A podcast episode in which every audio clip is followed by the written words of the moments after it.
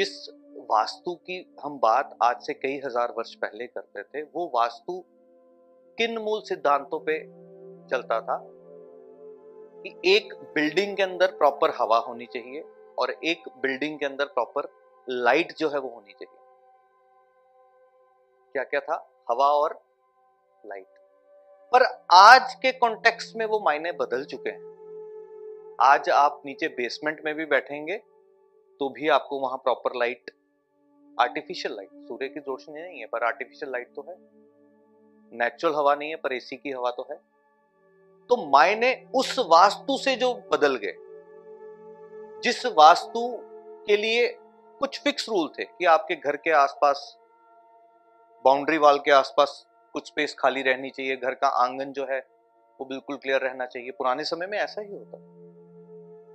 पर इसका यह अर्थ नहीं है कि वही रूल्स एप्लीकेबल है। आज के टाइम में पॉसिबिलिटी नहीं है भाई। खासकर जिस जगह पर बैठकर मैं अभी आपको ये चीज़ समझा रहा हूँ, यहाँ पे जगह मिलना ही अपने आप में बड़ी बात होती है। तो कैसे संभव है कि आपको साउथ ईस्ट में ही किचन मिले साउथ वेस्ट में ही बेडरूम मिले, जो कि वास्तु के पुराने सिद्धांत, जो पुराने रूल्स थे, वो ये कहते थे।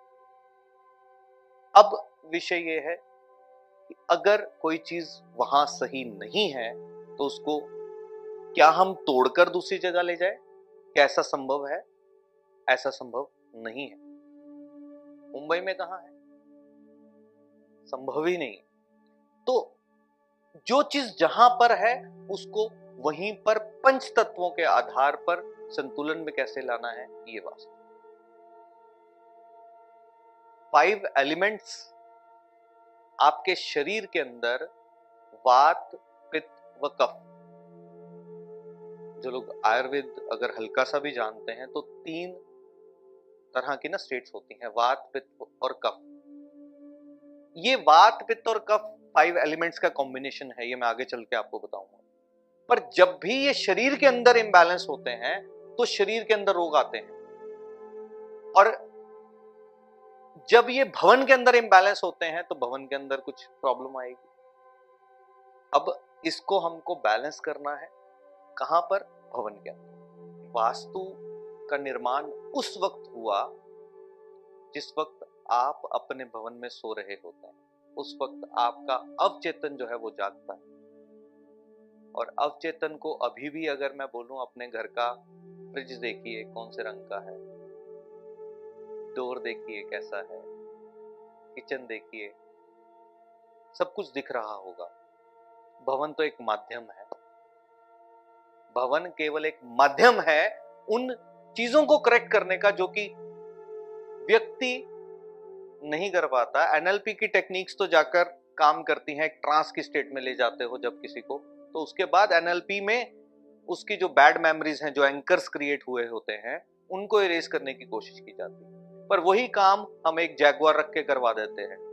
क्योंकि जैसे ही ये जैगवार देखते हो, एक अलग सा भाव उठ के मन में आता है। जब बुद्धा का स्टैचू देखते हो तो एक अलग भाव उठ के मन में आता है। तो ये जो भावों का उठकर आ जाना, ये वास्तु की प्रोग्रामिंग है, जो कि हम उस स्पेस में कर देते हैं। किसी को शांत करना हो तो बुद्धा जी, कोई आलसी बैठा हो तो घोड़े लगा दो। पर लगाने कैसे हैं, काम कैसे करना है, हर एक के लिए एक फॉर्मूला नहीं होता। ये बात क्लियर करके रख के चलना अपने माइंड में। फिक्स रूल पे वास्तु कभी भी काम नहीं करता। आउटकम क्या चाहिए? दैट विल डिसाइड वो डिसाइड करेगा कि आपको क्या उपचार किसको देना है।